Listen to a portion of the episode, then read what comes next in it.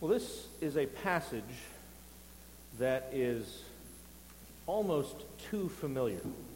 What I mean by that is that there are some stories in the Bible that people have heard so many times that they have a hard time even hearing them anymore. Now, some people haven't grown up in the church, and then this is going to be kind of fresh for you. But if you've been around for a while, you've heard this story of the Good Samaritan time and time again. And you've heard somebody tell you that the story of the Good Samaritan is a story about how Jesus wants us to be a good neighbor to other people. And he's held up in contrast against this lawyer who wanted to justify himself. But I think there are three things about this lawyer that we need to pay attention to. Today we're starting this new adult Bible series, Bible study on half-truths that Mark is leading. I think there are some half-truths about the lawyer that we may have picked up over the years. I want to sort out. So one is, when we hear the word lawyer, we're probably not thinking about the kind of person that this guy is. You may, when you hear about lawyer, you may think about the fact that when lawyers are swimming, they don't have to worry about sharks because the sharks won't bite them out of professional courtesy. Now, lawyers find these jokes terribly offensive, and so I have great compassion on them because they endure the opprobrium of our civilization when they hear stories like that, and they're told that the problem with a lawyer buried up to his neck in sand is that there's not enough sand. Again, deeply offensive. This isn't that kind of lawyer, though. This guy is we might think of him as an ethicist, a moral theologian. He's an expert in Torah because he wants to know how God's people are supposed to live. He's not that kind of lawyer, the kind of lawyer where he's on the airplane with the Pope and the Boy Scout and the engine runs out, and so the pilot ejects, and they look and they realize there's only two parachutes left, so the lawyer grabs a strap and jumps out and says, "Good luck, guys." And the Pope says to the Boy Scout, "Son, I've lived a long life, and I'm ready to meet my maker. Why don't you take the parachute that's left?" And the Boy Scout says, "No, it's no problem. The lawyer just took my backpack." Not that kind of lawyer. He's somebody who's an expert in teaching God's people how they ought to live according to the demands of Torah, according to the way that God has commanded his people to live. He's not the kind of lawyer where, the difference between a lawyer and a catfish is that one is a slimy, disgusting, bottom-feeding, filthy thing, and the other one's a fish. Not that kind of lawyer. And these jokes really are offensive to our friends who practice law, so I hope we'll be sensitive to this. No, this man is an ethicist, and his job as a teacher of the law is to understand Torah and to understand how God's people ought to live. He would have been called upon to adjudicate disputes. He would have been called upon to help people understand thorny situations. He would have gone around with and had all kinds of debates with other people who were experts in the law, who are lawyers like him. And so when he comes out to Jesus, and here's the second thing I think we need to maybe unlearn about him. When he comes to Jesus, the Scripture says that he came to Jesus to test him. Now, that word, perasmas, has a broad range. It is the word that is used to describe what happened when Satan came to Jesus to test him in the wilderness. But this isn't that kind of a testing. It's not like a temptation. I think he simply is trying to check this guy out.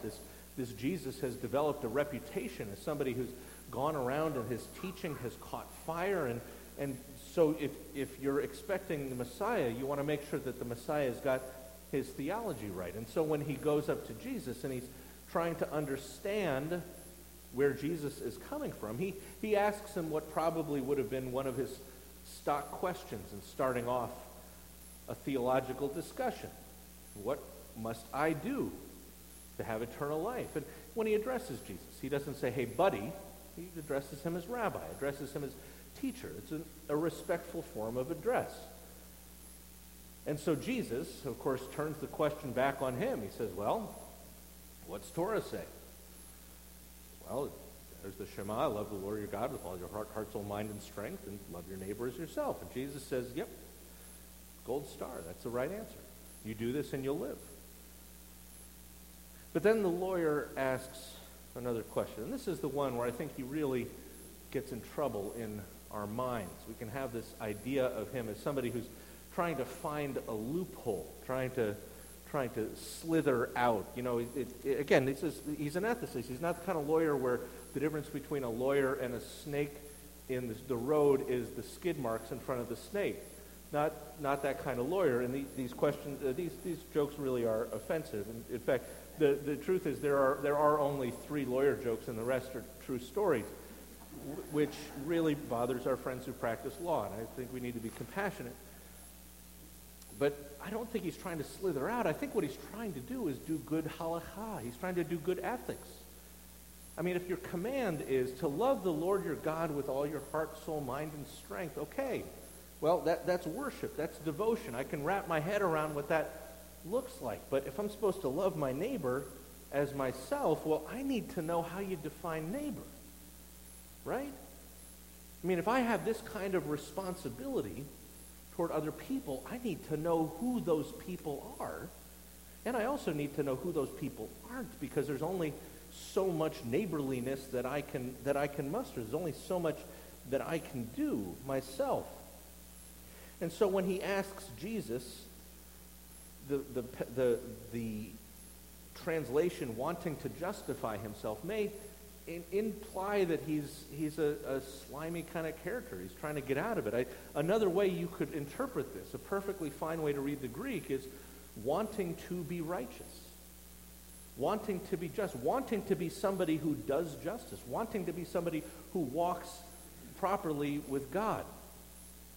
And so it's a reasonable question, and it's an honest question. And Jesus tells him a story to answer it. The story of the Good Samaritan, or perhaps better, the Compassionate Samaritan. The story is the guy is dead by the road, or looks half dead by the road. He's set upon by robbers on the road from Jerusalem down to Jericho. Some of you have been there. I've been there. It's 17 miles. It's very windy. It's steep. And it's got a whole bunch of places where the highwaymen could have hidden out. The bandits could have hidden out and caught somebody. And that's what happened to this guy. And so first a priest goes by, and then a Levite goes by. And, you know, the priest is a priest. The Levite's kind of like the altar guild.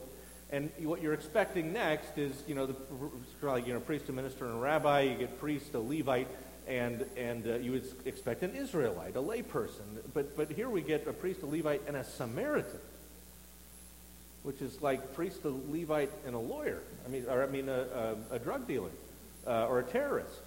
A priest, a Levite, and then a Samaritan. Samaritans, of course, were the enemy. They were looked down upon by good Israelites, who were looked down upon by the Samaritans. Turnabout's fair play, after all. And so for Jesus to tell this story about a Samaritan showing kindness would have really caught everybody's attention. Now, you can understand why the Levite and the priest might have passed by. After all, it's a dangerous road. And specifically, if the person was dead and you looked at him, he was left for dead. If you're not sure if he's dead or not, if you're a priest, if you touch a dead body, you can't do ministry in the temple for 7 days. And there's a really complicated ceremony involving finding a red heifer and doing stuff with the ashes. So now some people will say that the priest was really concerned about ritual purity because he was on his way to the temple. It actually says he's on his way down to Jericho. So he would have just been serving in the temple. So he's not worried about what he can do that day, but reasonably he could have been concerned about his ability to operate for the next week. And the Levite didn't have the same restrictions that a priest would have, but there is, of course, the concern about purity and touching dead bodies, and of course you want to be careful about that. But the implication, I think, is that these guys missed out on an opportunity to care for somebody who was deeply in need, which the Samaritan took. And the Samaritan not only helped him out, he really extended himself. He bound up his wounds. He disinfected his wounds and bandaged them up, and then he put them on his own. This is probably a person of some means, if he probably a merchant. He's got his own animal, and he may well have had an entourage with him. Maybe he wasn't concerned about safety. He goes to an innkeeper, and of course they know him, and his credit's good. And he not only stays up all night taking care of the guy in the morning, he tells the innkeeper, here is a few $100, make sure he gets whatever he needs, and if there's anything beyond that, then you know that I'll settle up with you when I get back. And there's no question about that, because he's a person with that kind of standing, who humbled himself to the point of caring for somebody in that kind of need. And so at the end of the story, Jesus says, so, you asked, who's my neighbor? Well, which one of these guys acted like a neighbor? And the lawyer, the expert in the law, and again, this is not the same kind of lawyer where if you have a couple dozen lawyers skydiving out of an airplane, that looks like skeet shooting. Not that kind of lawyer, and we really were not supposed to tell lawyer jokes like that because they hurt people. But he's an expert in the law. He's an ethicist, and he wants to know, who's my neighbor? And Jesus says, well, in the story, who acted like a neighbor? Yeah. It's the one who showed mercy to him. He almost can't bring himself to say the Samaritan. Like, he can't even say the name of this wicked person. And so Jesus' answer is, well, he was a neighbor to him. Why don't you go and do the neighbor thing too? I have been dipping my toe into Twitter, and there was a great deal of discussion this week among priests, Anglican priests, talking about preaching this passage. And a lot of people pointed out rightly that one of the problems with this passage is historically between the characterization of this lawyer as this slimy guy trying to find a loophole, and like one of the lawyers, the lawyer who wakes up after surgery in the hospital room, and the shades are drawn, and he asks the nurse, how come the shades are drawn? And she says, well, there's a fire across the street, and we didn't want you to think you died on the table. Not that kind of lawyer, and we really are not supposed to do that kind of thing and tell those jokes, but this ethicist, this moral theologian, is portrayed as this guy just trying to find loopholes. And then some of the church fathers read this and they said, oh, well, we have to look at the priest and the Levite as the law and the prophets, and some of them even say, and Paul is the innkeeper. It gets kind of crazy, but these can have led to some really anti-Semitic interpretations. So we know we want to avoid that, but then there's also the concern about works righteousness. What you don't want to do is come away from these passages and get the idea that what we have to do is earn God's favor, that the way that we find any peace with him is by us doing the right thing, that somehow by being a neighborly enough person and finding enough people to be neighbors to, that somehow we're going to get ourselves into God's good graces. And that's not the gospel at all. That's not good news. That's bad news, because if my job is to be a good neighbor,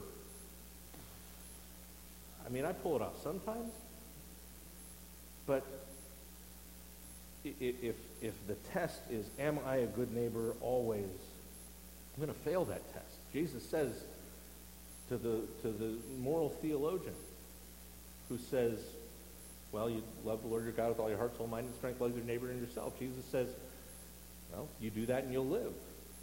But the fact is, I don't do that all the time. I don't do that perfectly, and if I got to do that to live, I'm in trouble. The good news is Jesus, in fact, is somebody who did that. And through his obedience and his life, we can have a reconciled relationship to God. We can live well as people who have peace with God, who, while we were yet sinners, sent his son to die for us, to reconcile us to God. But what is Jesus' command at the end of the story? Where does this cash out? Jesus says, go and do likewise. The same thing at the end of Matthew's gospel.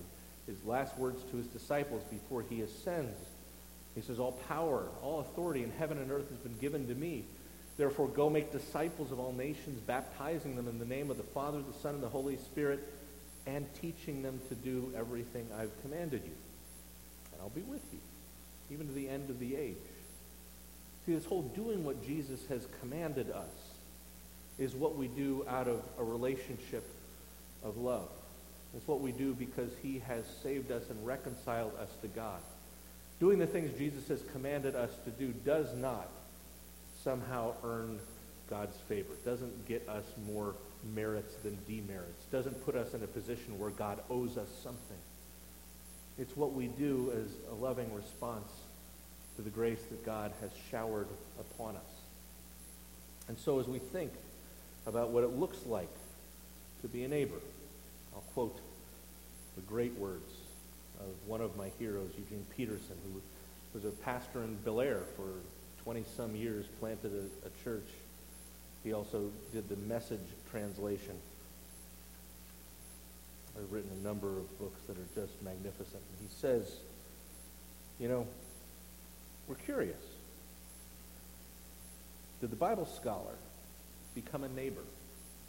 Did he go and do the love command that he knew so well? Well, we don't get an answer to that question from Luke.